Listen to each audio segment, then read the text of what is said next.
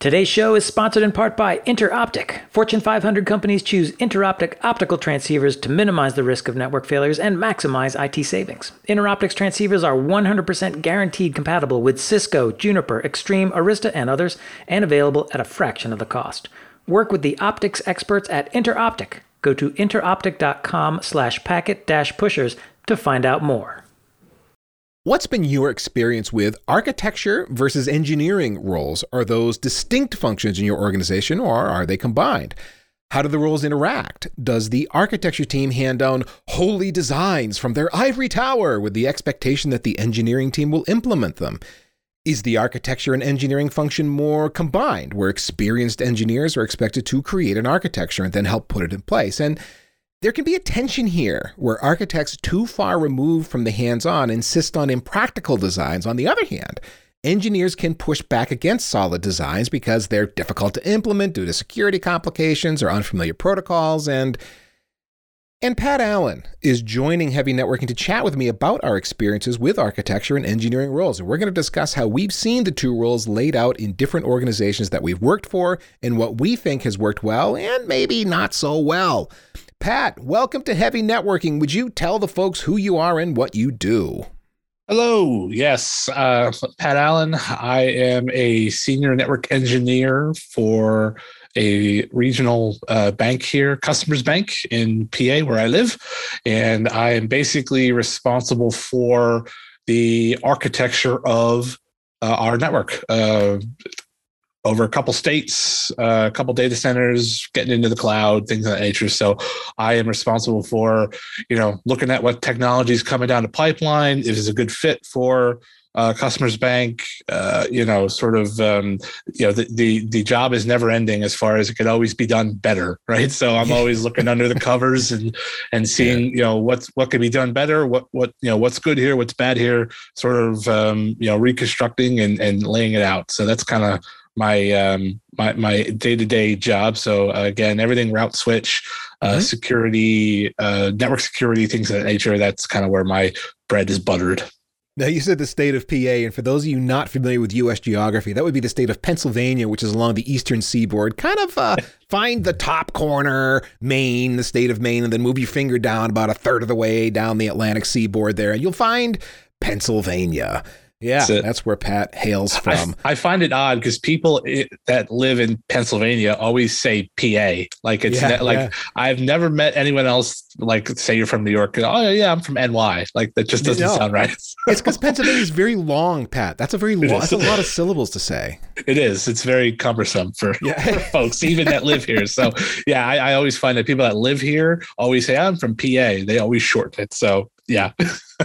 Now, Pat, you and I met because of the podcast, your podcast. So you want to be in IT, which uh, I was a guest on. Oh, a few months back now. We're recording this in June 2022, and uh, tell us about that podcast.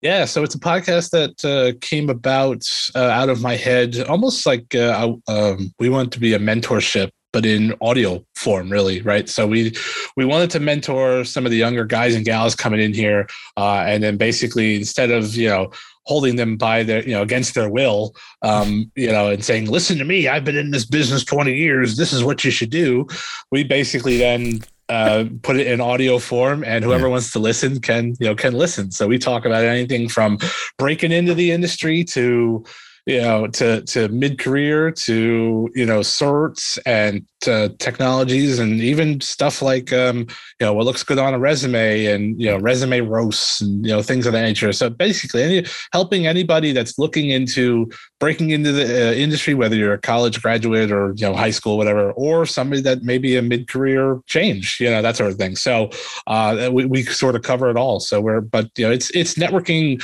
focus because uh, co-host and Ideen are network guys, but mm-hmm. we try to open that door a little bit more to other assets of IT. So security or um, you know cybersecurity, uh, system engineering, all you know the whole the whole gamut of IT. Yeah, excellent. So if you're new to the IT game, want to get into it, trying to learn more about what's going on, so you want to be in IT, and your the URL is an acronym, right? Yes, it is. Uh, so it's either so you want to be in IT.com uh, or you can go to SYWBIIT.com. It redirects there as well. So, Perfect. Yeah, it's kind of it's kind of long for some of the social medias and stuff. So our Twitter handles and stuff, it, it's all the acronym because we can't, you know, your your your uh, your handle is you know confined to I think 16 characters, whatever it is. So we have a longer Yeah. one than that. So we had to we had to think on the on the fly. All right, Pat. Well, we're here to talk about network engineering versus architecture and our experiences in those two different roles. Um, I think your title currently, or I don't know about your title, but I mean the, the role you have is that of uh, of a network architect, right? Yes. So uh, my current role now is technically senior network engineer. Uh, I am on a, a it's a contract, so uh, technically, when I come off the contract, uh, I'll be I'll get the official senior network architect uh, title. But yes, Mhm. the day to day jobs, or the day to day duty of the job is more architectural and out of the day to day operations and or fires. Yeah, I kind of graduated in my career, kind of went through. You start out as an administrator, and then the title seems to involve the word engineer, and then the title involves architect. You know, at some point, they kind of move you up the ladder that way. Basically, that means they dump more crap on your desk and you have more to do. It seems like it's kind of how it. that rolls. how that rolls. Yeah. Yeah. That's well, it. let's, uh, we should start, Pat, by differentiating what, what we think based on our experience that network engineering work consists of and then what network architecture work consists of. Uh, if we can define that between the two of us, at least based on what we've done in our working careers, what the differences are, what the highlights are of each role, maybe it helps us go through what engineering as a function and architecture as a function within organizations might look like. So let's start with network engineering. What do we think network engineering work consists of, Pat? Why don't you go first? Yeah, I think I, ultimately, I think it depends on the size and the structure of your organization, right? So mm, typically, larger organizations will have that breakout or the, the distinction between network engineers and network architects just by the massive sheer work. Uh, obviously, if you're in a larger organization, there's more work to to go around and more things to get done. So, um, but so that that plays a big part in it. Uh, but I believe I, I think the network engineering roles is um, you know it, it's more for the day-to-day uh, operations right? So you know say you have 100 sites you know you're kind of supporting those 100 sites you know whether that's internet connectivity whether that's you know some sort of routing um, you know data center functionality things of that nature. You- you're in the day-to-day fires and you're you know you're uh, i don't mean to sound this negatively but you're you're you're, you're kind of taking you're taking a page out of your out of the um, the ticket queue, right? You're just kind of working Yeah. through a ticket queue and saying, "Hey, Sally in finance can't get to this app," or you know, blah blah. And everybody blames the network first, right? You and I both know that, Ethan. That we're always the bottom of the hill. We're like, "Oh yeah, it's got to be a network problem." Well, you know, so, uh, so so I think I think the engineering role has a lot to do with that. Um, and I think the engineering role, again, if you're in a smaller place, you're also required for the architecture role, but I think the architecture stuff, which is mainly from a project perspective, right? I think that takes a backseat uh, most days to the everyday, you know, BAU or business as usual, right? Working out of that ticket queue, because those people that, that's more important because those people need to work, right? So, you know, the more you fill up with the the everyday tickets and BAU, the less time you have for the projects and what's coming down the road, or hey, I got to do this, or hey, I have a new 10 gigs uh, circuit sitting there that I'm paying for that's never been in production because I don't have time to get to it. Uh, yeah, there's. I, I tend to split the tiers of network support within an organization between operations, frontline team, ops, uh, the NOC. Those are the folks that are maybe getting the tickets. They're the first ones to look at the ticket queue. Engineering is kind of in the middle, where they're the ones that are probably installing the new gear and figuring out what the configurations are supposed to look like and making sure that that's enforced across the world. Uh, and then at the top might be architecture. And I, I, again, I'm just describing, you know, roles here. M- maybe multiple of those roles falls to one person or to one team, as just if, especially in smaller shops. But uh, you know, architecture would be we got a problem. We have a new app we need to deliver. What does the network need to look like to support this application effectively? Hey, yeah. we're migrating to cloud and we're going to be moving all of this data up there. What does the network architecture need to look like to facilitate the moving of this application and its many terabytes or petabytes or whatever of data uh, up to cloud to support that? We need to go, we got to get that designed and roll that out. Um, but in smaller shops that I've worked for, it's been where engineering and architecture are pretty often combined. You're given a business problem, you're given a you know, like I was just describing, an app that's got to get moved or whatever the scenario is. And you, as the pretty much engineer, need to also figure out how that solution is going to work, get it designed, and then implement it, put the whole thing in place and again in smaller shops that was very much the case where an engineer and an architecture roles they they were the same human. The same person was doing that. And it ended up being more like a tech lead role i guess would be a you know a good way to put it. Because there weren't enough resources to like have there was no ivory tower department where the architects would sit upon high with their whiteboards and then hand the, the golden designs down to the to the people below. It wasn't that but in in like I, I you you're working in uh, financial the financial world. I've done that too, and I worked for J.P. Morgan Chase many years ago now. Uh, but they definitely had out of at the time it was New York City an architecture team, and they gave us the you know the holy writ.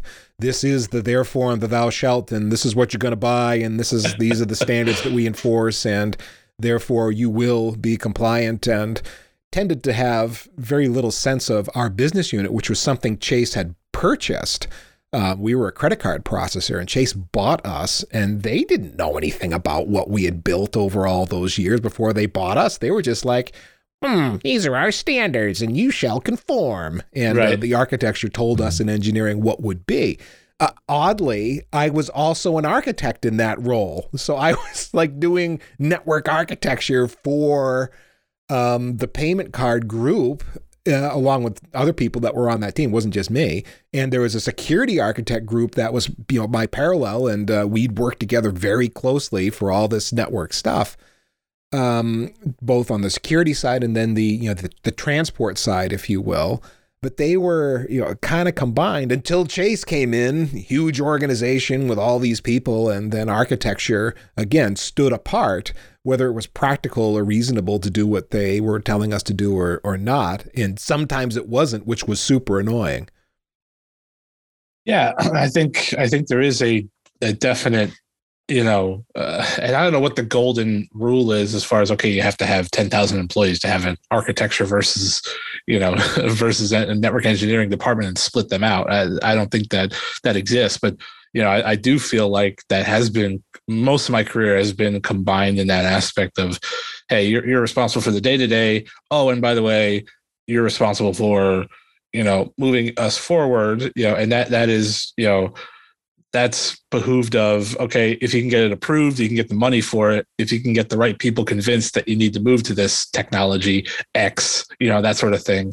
Um, so i feel like there is you know it, has been mostly the the combined work but most of it, it in my career has been you know working out of a ticket queue because sally in finance can't get to some app that they need to push oh, payroll i'm glad know? you said i'm glad you said ticket queue again because yeah i mean i definitely have always had the ticket queues to deal with as well yeah. Uh, but but they tended to be escalation stuff. So I'd mm-hmm. work with the frontline folks on the, kind of the routine tickets. If it was like uh, some of the environments I supported had hundreds or maybe a few thousand WAN circuits.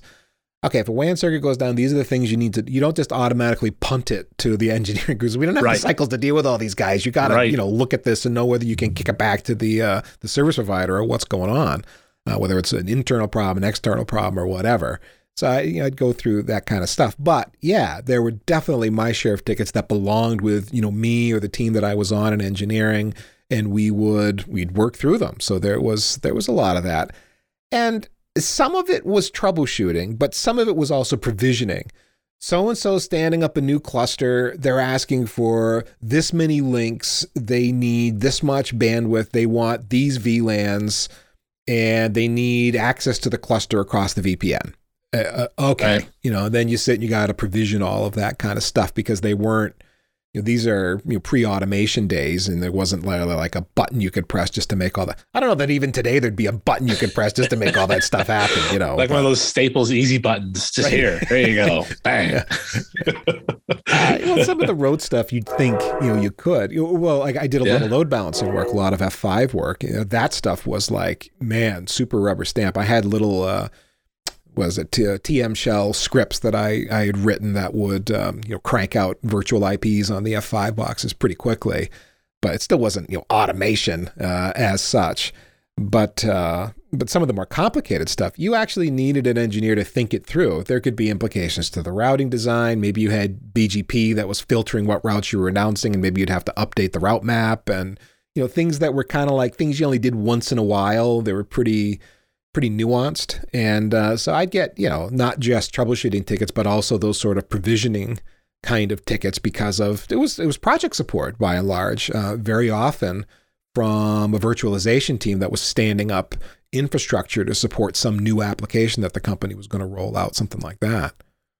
Yeah, no, I agree. I think I think that's the large majority of of network engineering is is supporting you know X, Y, and Z. Ultimately, you're there to support the business, right? They make the money and they pay your you know they pay your salary. So, you know, but at the same time, I think I think you're right in the assets of okay, look, we need this, you know, we need this app and we need it yesterday. So I, I personally, I don't think network is brought in soon enough to a lot of these projects because then they're just like, oh, well, what do you need network for? Like, you know, these are the app developers that are going to be dealing with this. They're the only ones that need to be in the room. Well, not not really. Like the network has to support that. Like if you require, you know, certain, like you said, a certain amount of bandwidth to whatever, or you know, like we have to be able to design that and have to be able to to to produce that, especially if that app is making you a lot of money, right? I, so it's got to work right. It got better with virtualization, though, Pat. Don't, don't yeah. you think? You know, it, it, yes right? Yeah, yeah. We, we, you'd stand up a virtual, uh, uh, just a server or a cluster or whatever, and once yep. you plumbed up the VLANs that they need, at most you'd need to be like, assuming you were like manually pruning VLANs, you gotta add that VLAN that was pruned that they need now to the trunk and kind of done. You know, at that point, you uh, you help them create a VLAN tag in the V switch, and other than it was super simple as opposed to, oh gosh, I have to stand up another switch port. Right. I hate or, this. Yeah. Or, or crap that they want to put it in that rack, and I know the ToR is full. I know it is. I'm gonna yep. have to. Oh, I don't want to do this today. i uh, been the there. Yeah. been there. so engineering was was a lot of that. Our architecture seemed to be, by and large, part and parcel with almost all the jobs that I had, though, Pat. Where Okay. Uh, as the engineer, I did need to understand packet flow end to end. And as just like you were describing, you know, near the top of the show, you're dealing with security. If it moves packets, it sounds like it was yours. You know, you're dealing with security, so firewalls, maybe IDS, IPS. I don't know if that's yep. part of your world too. Yeah. Yeah. Yeah. Mm-hmm um, you know, routers and switches, of course. And then um, you got to be responsible to know how that packet enters the network and makes its way through and uh, and then goes back out again, which touches a lot of gear and a lot of equipment. And so the architectural mindset comes in, understanding that and understanding the scaling of it all. How is this going to grow? How many apps can we support on this thing? How can I minimize the next time I need to make a change, make that change super easy, which to me are all architecture and design kinds of functions, thinking through how it, how you can lay the foundation within the network infrastructure to support what the business is going to need going forward with a minimum of effort on your part and a minimum of you know reconfiguring of stuff to support that new application that's uh, that's coming on the wire.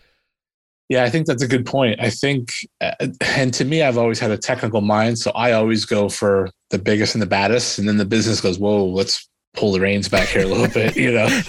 so sorry for anyone that I've ever worked with that as is listening to this. You know, I, I always go right to the you know the ten thousand dollar you know Cadillac model versus you know, but that, but you know, I I talked to my my other friends in IT all the time. Like technically, I mean, you sort of only have one shot to to do it right. And like if you're going to deploy it from green, right, you want to make sure you have it as close to best practice, as close to the right way and fit the right needs as as possible or else you're just kind of putting a band-aid on things and putting it six months down the road to try to redo it again. So yeah and, and it's know, not just a budget problem. It maybe right. it's a budget thing where you get money supplied but it's also once you put it in place it's hard to undo and change it Correct. Once that's in prod, uh, that's like their golden cash cow. You're not taking that down for you know what I mean. Like you can't re, re you know redesign it in a way because now Sally from finance used to push button A, now she's got to push button B. You know that kind of thing. So you know it, you really do have one shot, and I always find it interesting that you know, and you touched on the budget thing.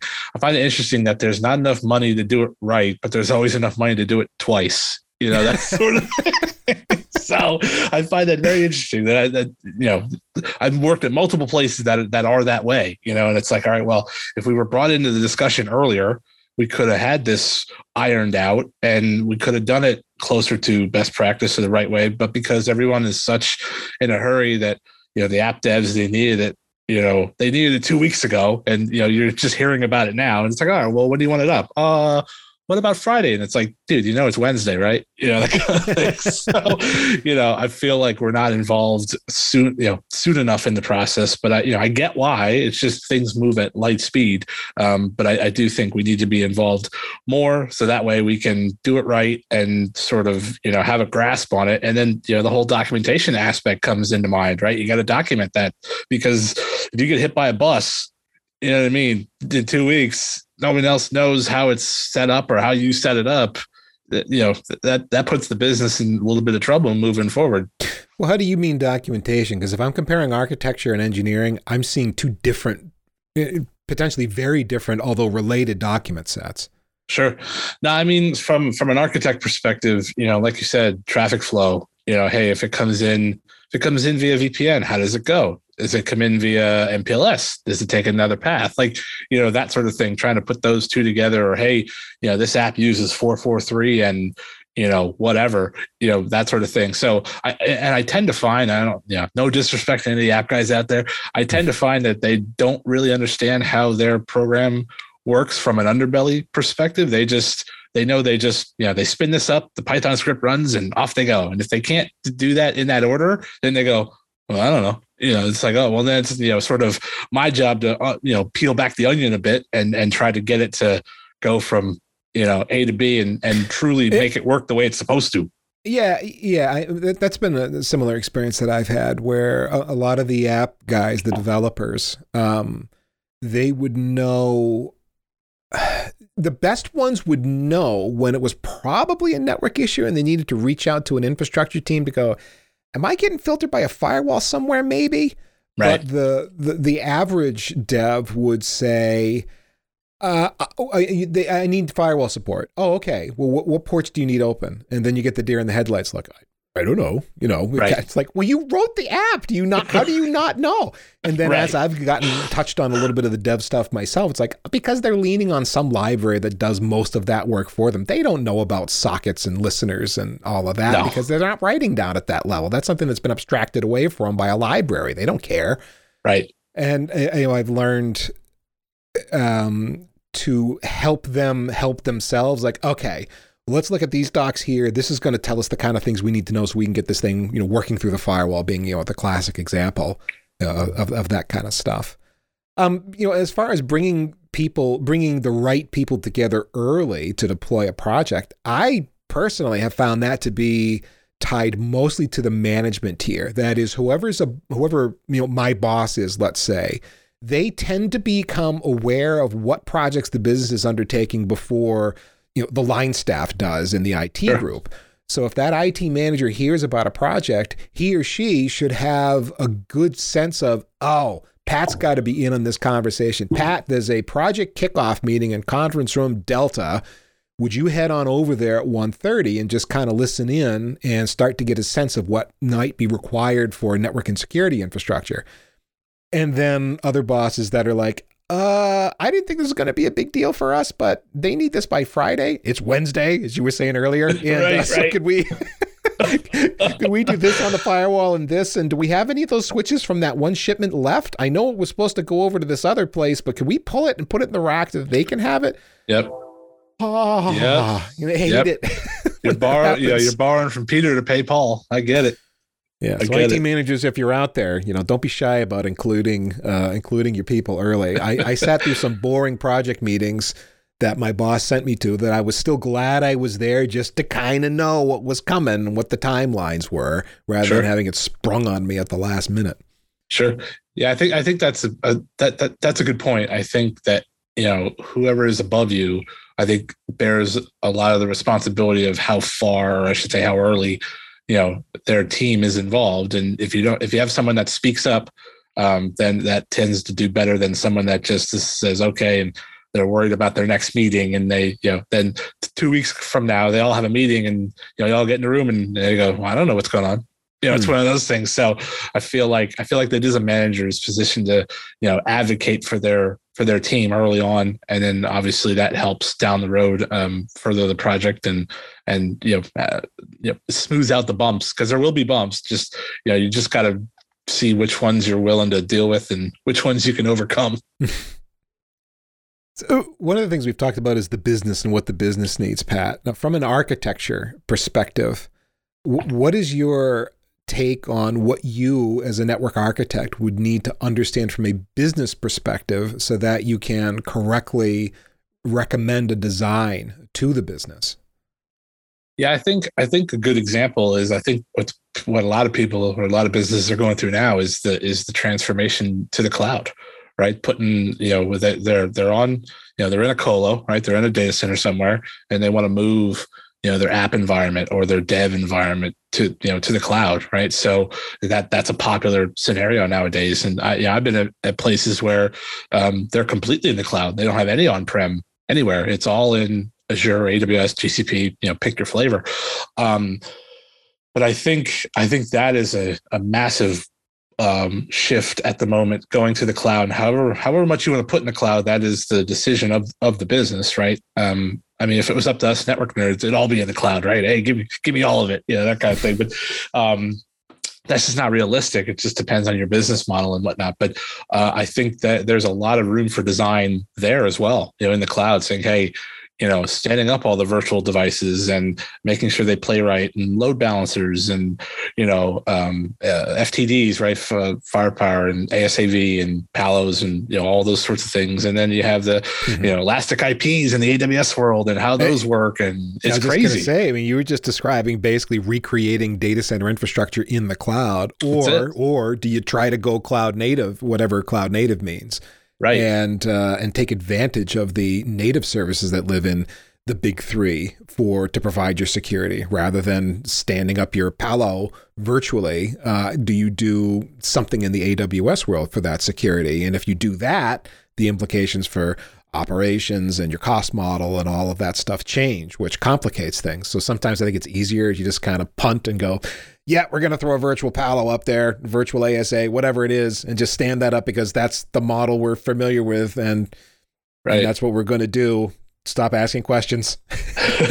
yeah, I, I'm interested to see that in the next couple of years. Like, do they actually do people actually go virtual and put you know try to recreate their on-prem data center in the cloud or do they start taking a page out of the the cloud native book right so the azures of the world you can get an azure firewall you can aws right. or whatever you know and and sort of punting a lot of that day-to-day operations and therefore you know to a degree responsibility to that piece of you know cloud native you know app instead of dealing with Palo and and and uh, I'll, use Cisco as an example. Their licensing is still horrific. After you know I've been in the Cisco twenty years. Their their licensing and their structure and the SmartNets and uh, it's it, it's awful. Like do, do you want to deal with that? Right. I think mm. that's that's a big you know piece of it too. And uh, I, I'm interested to see how that sort of rolls out. Like as Azure and these cloud providers get a little more long in the tooth, right? Get a little more mature can they offer something that's on par with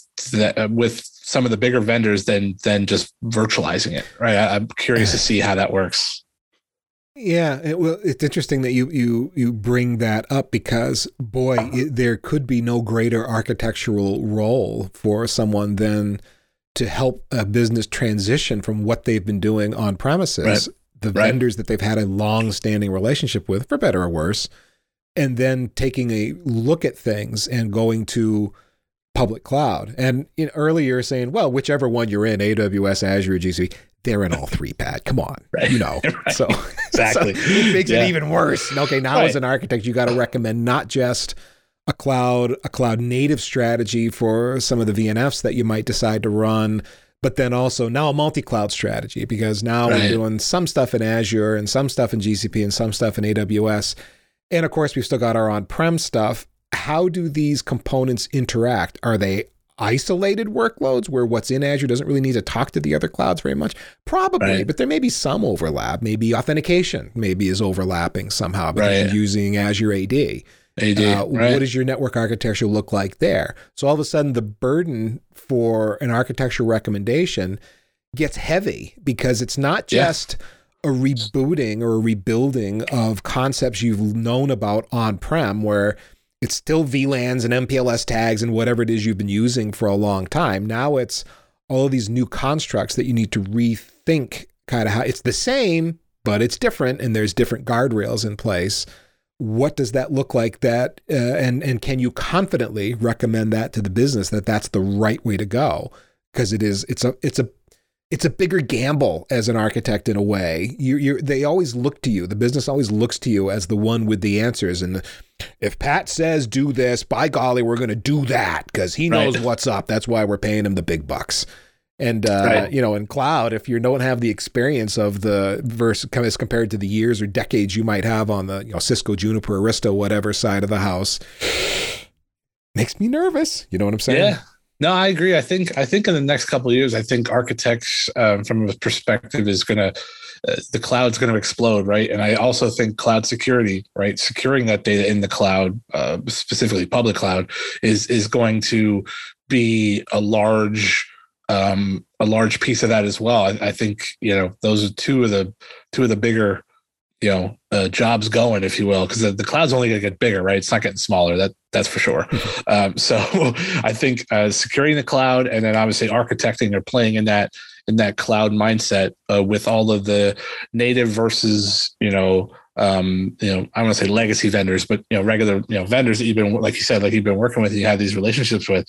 Uh, I think getting all of that sort of to play nice and to to play uh, well together, I think is going to be a, a challenge as well. Um, cause you know, as you know, right. We, we talked about this on, on, on my show a couple, a couple months back, like all these, all these vendors now they have their own silos and they want to keep you in their silo. So it's, it's hard hmm. to kind of break those concrete walls and get in a you know get, getting Arista to talk to a juniper to talk to a cisco and all this other kind of crazy stuff. So you know as you start to sort of build in your silo right whether you're a heavy cisco shop or whatever and you're doing you know obviously you're doing route switch and you're doing you know sd-wan or you're doing you know dna center and all that stuff that cisco offers it's harder to get the other players to come into that single pane of glass or single fabric, whatever you want to call it. Um, and then obviously throwing a cloud layer on top of that is even harder. So I think that's going to be a massive challenge in the next couple of years. And you know, guys like you and I, architect wise, to say, hey, you know, what's the best uh, decision here for the business, and try to keep a level head on it, and not you know, not have you know, not play a favorite, if you will, right? You know, because I think that is a large part of it too. Like, oh yeah, I've been used to Cisco for a billion years. So I'm going to throw everything Cisco in here. And it's like, well, you're going to obviously that's the Cadillac. You're going to be costing the business money. Is there a better product out there for for cheaper? But your sort of internal bias, you know, has you going lean towards Cisco because that's what you've used and you know that's what you're comfortable with. We interrupt this podcast for a brief word from Packet Pusher sponsor Interoptic. Interoptic has been the trusted optical transceiver supplier for many federal, state, and local government networks and Fortune 500 companies. They provide friendly, US based, OEM agnostic networking expertise to help you choose the best optics and fiber to future proof your networks at the lowest cost. Why continue to pay OEM prices for optics?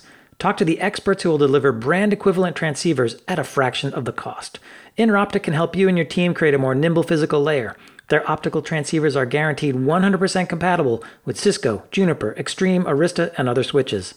Interoptic physically tests every single transceiver before it's shipped, and their transceivers are built to the exact same quality standards as the OEMs and typically come from the same manufacturing lines. That means you can purchase the same, if not better performing, optical transceivers tested and designed by engineers who truly understand the specifications critical to your network at a fraction of OEM costs. It's time to take control of your optics purchases with InterOptic. Find out how at interoptic.com slash packet dash pushers. That's interoptic.com slash packet dash pushers. And now back to the conversation. You mentioned the issue of multi-vendor uh, as well, which you had me reflecting. There was a network I supported uh, some years ago that was a mix of Cisco, Arista, and Juniper for all the core gear. So it was like in the core, we had some Juniper MXs, and on the WAN, we had a lot of Cisco routers, um, smaller Cisco WAN Edge style routers. And then for security, we had some Juniper stuff. And then for some core switches, we had some Arista boxes. And it was mostly fine once you got your head around the different command line environments that you were working with. It was it was fine. You know, CLI, CLI. You just kind of get your head around which where am I? Oh, I'm configuring the Juniper SRX today. Got it. Okay. Um, you know, sets and commits and, you know, whatever the Junos uh, syntax is, and off you go. But weird things would come up like some kind of strange OSPF issue where a Cisco, this was an ASA firewall, and the Arista core switch would lose OSPF adjacency periodically. Why? because gremlins who knows it was like some obscure error message that i could find nothing on from oh. anybody explaining why the ospf adjacency would fall over and not come back unless i rebooted the asa i kid you not oh god it's, and so when you have experiences like that from an architecture perspective you look at that stuff and go man we gotta we gotta single vendor this thing because between the operational challenges of working at the different environments every time you touch a box and just quirky code bugs where OSPF doesn't say stay stood up because magic reasons. Sure. You know, you, you just put you in a weird spot. All right now compound that with you know the modern world of white box even more switch stacks that are or uh, protocol stacks that are out there to work with whatever the heck the big three are throwing at you uh, and there is no such thing as a, a single vendor anymore. Uh, you know another uh, throw a, a, side comment in here. It kind of came up on a twitter thread recent uh, twitter thread recently pat. I don't know if you were a part of this or not but some people that are really upset with Cisco because of what you alluded to earlier licensing challenges, among Ugh. other things, you know, support Awful. issues and stuff like that. Which, again, going back to uh, as an architect, what what's the safe bet? It used to be you never got fired for buying Cisco, right? Even if it was expensive, there was yep. you could justify that to the business. Yeah, you're going to pay pay more, but it's the right. it's pretty much more or less it's the best box there is, or right. you know it's it's a good box for the solution, and the support is very good, or you know, and the uptime is ten years, right? and yeah, and, and, and it's going to stand up forever, and you can't yep. make those sorts of claims anymore. Uh, so it comes down to comfort level, and it's like you're trading in some of the frustration with uh, Cisco or whoever your vendor is that you might be frustrated with, and potentially trading those frustrations in for something else. So it's another roll of the dice that um, again, we're we're still talking architecture versus engineering. I don't want this to devolve into just whining about vendors, but but as an architect, these I'm are the kind of things you got to think about. What do I recommend yeah. to the business? What what is it that's going to be best for this company that's trying to deliver this product for their customer right. base? Right. Yeah, and I, I don't know if you have the same sort of experience as I do, but you know, uh, uh in in certain aspects or in certain circles, again, depending on company size and structure, you know, you may be invited to some of those, you know, top level, not gonna say top level, but you know, mid level meetings to say, okay, look, you know, like a couple years ago when SD WAN was sort of making you know waves in the circles, like you know, how do you have those conversations? You get in a room with you know your your CIO or whoever and go, yeah, you know, I think we should take a flyer on this SD WAN, and here's my reasonings, and blah blah blah blah. Blah. Like you know, some some places you have that freedom to to step in there and they want your opinion. Other you know other places it's like, okay, well, how much is it going to cost, and you know, blah blah blah blah. Like it really depends on really depends on fit. It really depends on how much the business is really um, wanting to sink into the IT budget, right? Because everything, everything is so budget, you know, conscious nowadays and trying to get away with as much for as little. I get it. Um, you know, but there's also, you know, you also sort of have to realize, okay, you know, what is coming down the down the pike that we could utilize that makes the you know makes our transactions uh, 10 times faster you know whatever it is and you know things of that nature. So you know some places i've been i've been a part of those you know meetings to to throw my two cents. Now they weren't always taken, right? You know, just mm. at least you had the you had the floor, right, and you had ears listening for however long your your spiel was, mm-hmm. right, and then you know they went back and crunched numbers and say, okay, look, you know this isn't right for us right this second. Doesn't mean we're never going to do it. It's just right this second where we are in the budget cycle, yada yada. It's just not a fit. You know, maybe revisit next year, blah blah blah. And then others just look at you know the the strict price tag and go, ah, yeah, no, that's not for us. It's like we you don't even know what it like you, you, you don't know the the pluses. All you're looking at is the minus, which is cost in most in most places, and you're just you're, you're flat out saying no, but you're not understanding what it could possibly do for you in the five you know five year run, ten year run, whatever whatever that is. You are hitting on another, I think, key architectural role, which is you need to understand the business well enough to be able to do a reasonable job of cost benefit analysis. Okay, yep. we're going to spend $100,000 on this, I don't know, firewall cluster that does magic things.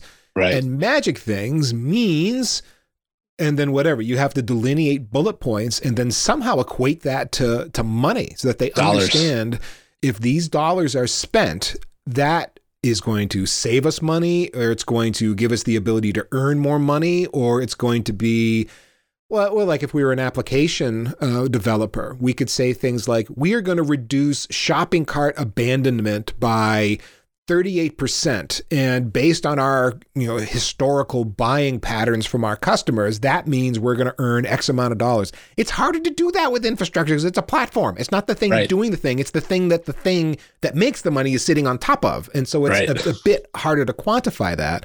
And so getting your head around what the business does how the business actually makes its money and then going, okay, how do I translate this into business language, into something that the business managers can make a financial decision around versus it's more secure we should buy it or it's faster we should buy it you know because that's that's we nerds man. That's how we think. It's, it's faster it's more secure it's it's the right thing to do of course. it's, it's part of the reference architecture why wouldn't we do that businesses right. don't care about any of that stuff no no, it's funny. I'm going to have a come to Jesus moment right here on this podcast. So listen, here we go.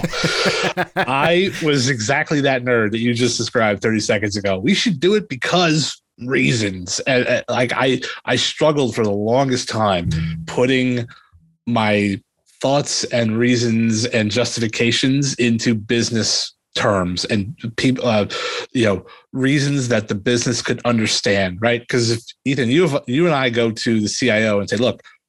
I need a half a million dollars for SD WAN for our hundred offices, or whatever it is. There is, you know, without sort of any sort of justification that they can understand outside of the, well, it simplifies this, this, you know, it simplifies our VPN, it simplifies this, and you get QoS. Like all of that stuff doesn't mean anything to a to a to a CEO, right? That's all just jargon, right? They that's why they pay you to understand that stuff, but then you, they also pay you to put it into layman's terms as far as okay, how is it going to benefit the business in X Y Z way? Like I had the biggest time um, quantifying, or I should say, articulating the reasons that the business should do X because of why, you know, that sort of thing. So like I was like, you know, I'm like, well, Cisco says this and you have to do this and you have to take this product and this product because it, it quantifies this and ASA mm. and FTD and all this stuff. And it's like, oh, you get packet inspection. Like you go you, you go tell a CEO that you now have packet inspection, they're gonna throw you out of your room. They're gonna throw you out, of, out of, you know, out, out of their room. You're like, they don't they don't care. Like so no. I, you know that is I, I had the hardest time and i used to get so frustrated because then when they come back and say no i'm like this place is terrible. I can't you know it's one, it's one of those things you're like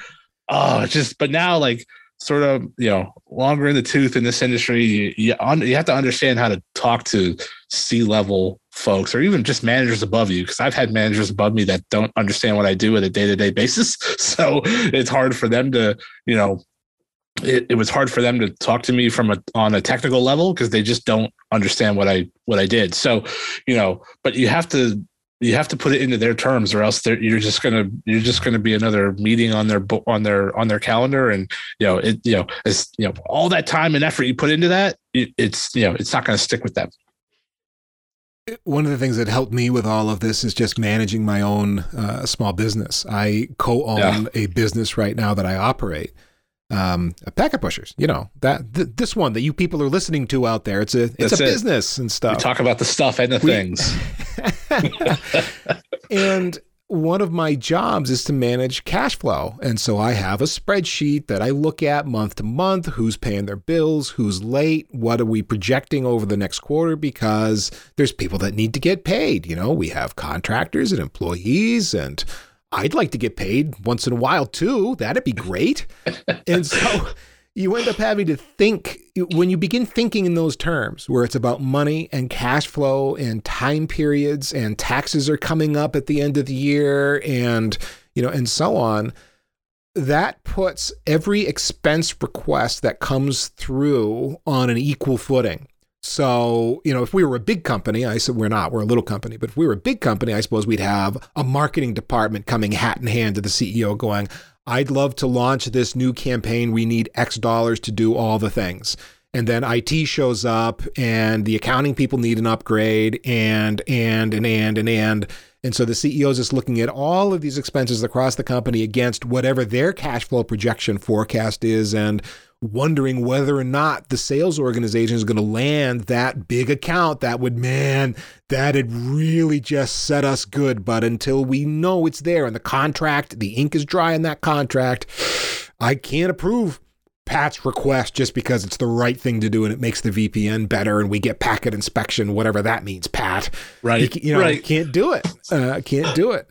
Uh, and it's not ill-intentioned it's not ignorant it's they have different pressures and different decision points that drive what they are doing on a day-to-day basis. And just because you show up trying to do the right thing doesn't right. mean they it doesn't even factor in for them necessarily unless you can give them one heck of a good business reason why they should be thinking about it.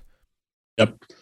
I agree. So i think that comes into play as far as from the architect perspective you know if you're when you're designing the new thing or you're looking at that new um, you know uh, that new technology and i'll take an example right the new the new buzzword out there now is zero trust or hmm. SASE or you know any of those kind mm-hmm. of uh, buzzwordy things and it's like oh well should we take a flyer on it how do you do that like you you almost have to and when you're you know and say you finally do get the the approval for you know zero trust you know whatever that means right? Say okay look now i gotta now i got a pile of zero trust docs. I gotta make my way through and have it make sense and fit our environment. Like how big how big or you know i should say big right? You're not going to you're not going to go small. How big do you make it without you know going overboard and the ceo or cio going oh my god this is overkill. Like mm. you, hmm. like you have to find that balance of okay you have 10 offices now. Okay you know what does the roadmap look like? Are we buying businesses in the next mm. uh, five years? Are we going to blow to 100 offices or are we going to go to 20? Like, you, there's this weird balance of you have to scale for the right amount of things, or else you're just throwing money that you just were on your knees in in the CEO's office 10 minutes ago pleading for. right now, you're just going to blow it because you way overshot it. So I think that's a challenge as well too. And and the nerd in me says oh my God, go for the Cadillac, right? Go for the 300 offices, blow right past the 100 offices. And it's like, dude, we, we support 10 offices now. What do you mean 300? You know, that kind of thing. But like the businessman in me says, okay, like you got to scale it back, come down to earth a little bit and, you know, try to size it for the right for for you know it, it's this weird you have to size for the future but size for right now and i've always sort of struggled with what that actually means or what that looks like yeah it, it, for me, it often came down to budget cycles uh, and budget, especially when budgets were attached to projects. Hey, we just got budget because you mentioned acquisitions. We are about to acquire a company. Shh, don't tell nobody. This right. is happening.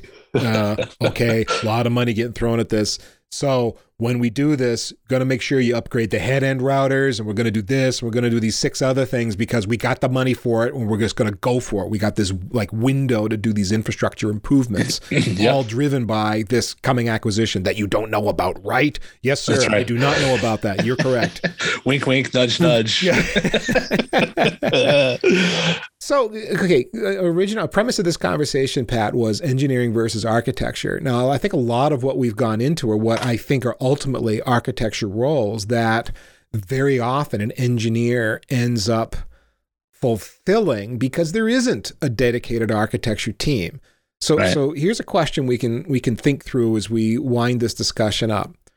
Have you worked for a shop where there was a dedicated architecture team? They weren't hands on at the CLI doing what we would consider engineering work, but they were truly architecture focused, and that's all they did.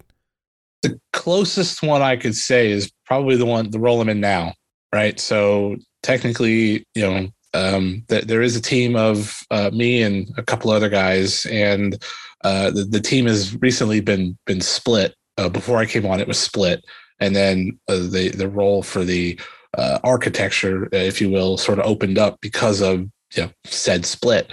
Um, so. Uh, I, my day to day is very architecture heavy as far as okay, look, there's projects here, you know, um, uh, SD WAN, cloud, um, you know, whatever else, you know, whatever flyer you want to take, there's project there. And so, you know, the architecture in this particular role is driving those projects forward, you know, and then ultimately to to completion. Um, I, you know, I still am, you know, a little bit in the weeds of of you know getting this stuff spun up. Uh, for example, I was working on SD WAN today, so you know trying to get that rolling and uh, controllers and edges and all kinds of crazy stuff. SD WAN that's that's new to you from an engineering perspective. Uh, no, well, this brand of SD WAN, yeah. yeah uh, I've yeah. worked with previous uh, SD WAN vendors, uh, VeloCloud, mm-hmm. Palo Alto.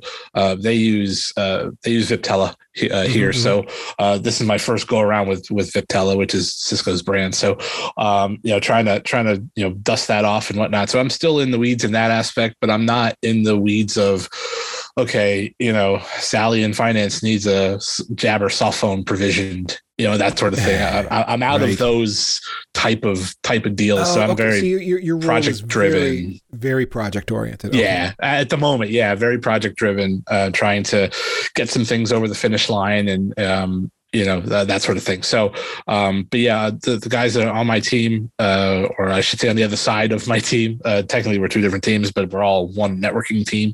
Uh just our roles are are, are different. Uh, they do a great job with their stuff um you know rack and stack and you know uh, configuring routers and things like all that. I'm i'm out of all of that. It, it, that's on their side of the house and i'm Which just they looking could pull you in i suppose if there was could. like hey pat can we get you to take a look at this and tell us what you think about whatever yeah. the thing is Correct. Yeah. So I'm I'm there for you know I don't want to say last resort. Uh, I, you know, they can come to me about anything, but they they they do their job very well. And shout out to those guys if they they listen to this. So, uh, yeah, they know what they're doing. And and uh, I'm, very project driven at the moment, trying to get things over the finish line. And uh, there for a second pair of eyes or a third pair of eyes, depending. You know, if somebody comes to the comes to the door knocking. So it's it's been it's been good. And and I've uh, you know, like I said, uh, I'm sure there, there's more coming. It's just I'm I have two projects that right now that are really sort of um, you know I don't say holding up the business, but it, it, they've been hanging around a long time, so they're trying to get it over the finish line, and then I'll mm be working on uh, some other things whatnot. But there's always something to do, right? So you know the other, the other guy in my team is works on the the firewall stuff, right? So security and uh, VPNs and port openings and FTD and all that kind of stuff. So I'm sort of backing him up, but I have my own. I'm more on the route switch side, trying to you know get some of these projects done, and I have some cloud experience, so I'm I'm stepping into that role as well from a cloud, you know, architecture, if you will, uh, if that makes any sense. So yeah. trying to spin that up and and whatnot. So there's a lot going on, and it, this is my first real role that I'm not like jamming through a ticket queue, you know, sort of thing, which is refreshing. How has it changed your thinking process as you look at the network from a project perspective? Not you're not reacting to things; you're actually planning for the future, so to speak. Yep. Yeah, I, I feel like, and I'll be honest, like I, I don't, I'm not the most organized guy in the world. Um, uh, but I am working on that. I'm, I'm getting better at it, right? From, you know, organizing, okay, what's a priority today versus what can wait till, you know, Monday or Tuesday of next week or, you know, that sort of thing. Or, and, and I think I'm, uh, it's, it's, I'm more in tune for what my management is asking for, uh, depending on you know what they're looking for. So um, I feel like uh, you know trying to get a little more organized, a little more uh, structured in that manner, uh, and then from the you know from the network side or from from the yeah from the network side of things, saying okay, look, it gives me time to look through Visios, and it gives me time to look through you know uh, route you know I you know routers and you know route tables and that sort of thing. Okay, look, you have a routing problem here because this, or you know, hey, now we have you know we have three or four different interior routing protocols. Can we go down to one? Like can, can you consolidate? You know that sort of thing. So no no before go up to four or five. That's yeah. what you want to do. Right because the packets go faster the more protocols you have. So you know it gives me time to look at those things but you know compared to before where the ticket queue just never stopped. There was always a problem and you never quite got to that. So then you eventually, I'm personally, I eventually burn out if you're just working mm. through a ticket queue and there's no end in sight. There's no, there's no organization. There's no end in sight. There's no light at the end of the tunnel. You eventually burn out and go, all right, somewhere else has got to be a little more less stressful than this. And I'm going to try to take that, take that road if it's given to me sort of thing. So I think, um, you know, sort of stepping back from a top of the tree perspective, if you will, not having that everyday reactionary you know stuff and things going on has helped um, sort of round me out as far as okay i can pay more attention to what or what format the business needs this stuff in or what am i trying to accomplish this year with the budget i have and how do i have to present that to the uppers to get them to say okay sign off sort of thing. Because if it if if you have a role that are combined like that engineering and architecture, the architecture almost always takes a back seat because the day to day fires need to be fixed. Now, I know you're still new in the role, but do you feel at this point more like uh, you're seeing a big picture and a, like a long term plan for the network and for the business? Yep. Yep. Yeah, I do. I feel like uh, I feel like there is a uh, a big picture here um, from a you know okay you know, you have a colo now, you know, you're looking to cloud or you're looking to, you know, you look like you said, Ethan, are you're looking to multi-cloud, right? Are you mm-hmm. looking to be in two of the three or oh, maybe they're not all looking three? to multi-cloud, they just are. right. So, you know, that sort of thing. And then you got to design it and, you know, say, okay, look, okay, now you're in multi-cloud. Now are you going to be in multi-region within those multi-cloud? So that's even more of a larger picture. You're Wait, zooming out. The, the, yeah. cloud the, cloud doesn't go down or anything. So right, exactly. you, you know, now you're looking. Now you're really zooming out fifty thousand foot and being mm. like, okay, look, you know, all right, this has got to work in this region in this provider. But then if this doesn't work, then it's got to fail over to this region and this provider, or you know, within the same provider into different regions and et cetera, et cetera. So I think um yeah, I think I think it's been good. Like I said, you know, like you said, I'm I'm new to it. Um, I think this is like the third week mm. that I'm in this role. So still getting to learn people's names and who they are and that sort of thing. But I, you know, I've, I've, I've done a lot more reading um, this time around and uh, getting familiarized with the, with the role and, and uh, what we have and where we're sort of, you know, driving towards and uh, DR and all kinds of crazy stuff. Oh man, so many more conversations that we can have about uh, these, you know, architecture level things. I love it. Um, and it, it, sounds your role that you're describing now reminds me very much of several roles that I had, where it was a lot of architecture, big picture thinking, planning for the future, building on a, a foundation that you could build other things on top of without having to rip out the foundation once every right. three years. You could right. just kind of move ahead, and it would be solid. You could build on that and and go forth. Architecting, designing out the things that were holding you back or making uh, change windows overly complicated, let's say, you know, fixing those things so that things would be less risky and more liable to succeed and, you know, and all that sort of stuff. But it was a hybrid role. It wasn't purely architecture, ivory tower, hand down the golden tablets. It was, you know, architecture and design and, you know, whiteboarding and talking to vendors and doing research and doing some testing and labbing and planning and proof of concept. And then like, yeah, okay, this is good and uh, also having done in all that testing the engineering work to know and this is how it's going to work in our environment and then working with other people in the team that might be doing more of the more of the day-to-day hands-on and saying this is what we've built um, this is how it works and this is what we're going to be doing going forward. When we need a new remote office setup we're going to be doing the sd-wan version now and not the old call Verizon and have a circuit installed method that we used to use. Instead, we're going to do this other thing and then layer SD WAN over the top. You know, whatever it is, you know, that kind of stuff. But it was it was a hybrid role. It seems to be for me, except for like we were saying near the top of the show, except for the largest organizations. That again, that hybrid of uh, of architecture and engineering kind of coming into one person or one group of people, you know, on a on a team doing oftentimes high end technical leadership within the organization. Pat, again, great conversation. Would you let people know how they can follow you on the internet? Uh, I know you mentioned your podcast, so you want to be in IT at the top of the show. Anything like that that you want to mention for folks? Yeah, you can find me. Um, so you want to be in IT.com. It's got all of our stuff there. You want to come and listen and subscribe and do your thing, or you can listen to the episodes right from there. Uh, the, we have the embedded player and the transcripts and all that kind of stuff. So just go there. You'll, you'll find us.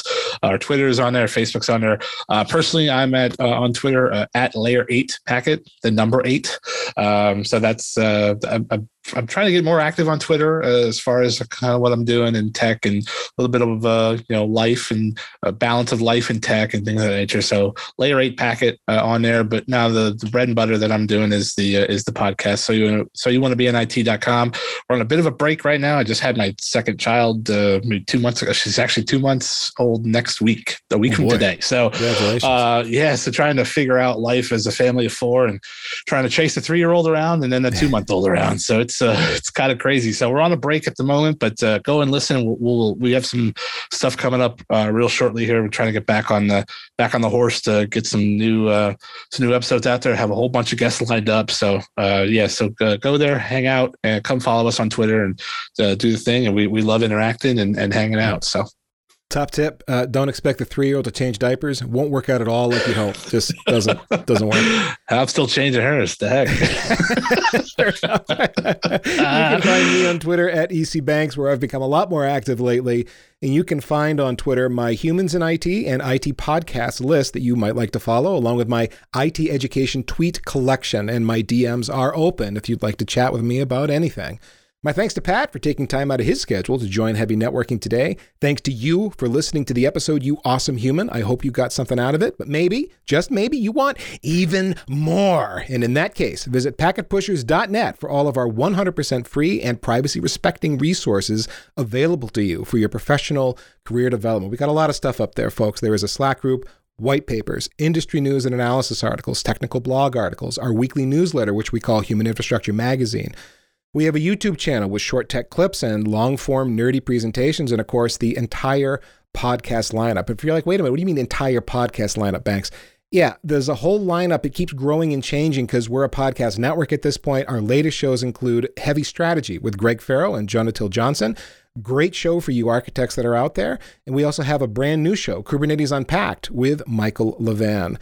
Follow us on Twitter and LinkedIn at Packet Pushers to keep up with everything that we are making for you. And last but not least, remember that too much networking would never be enough.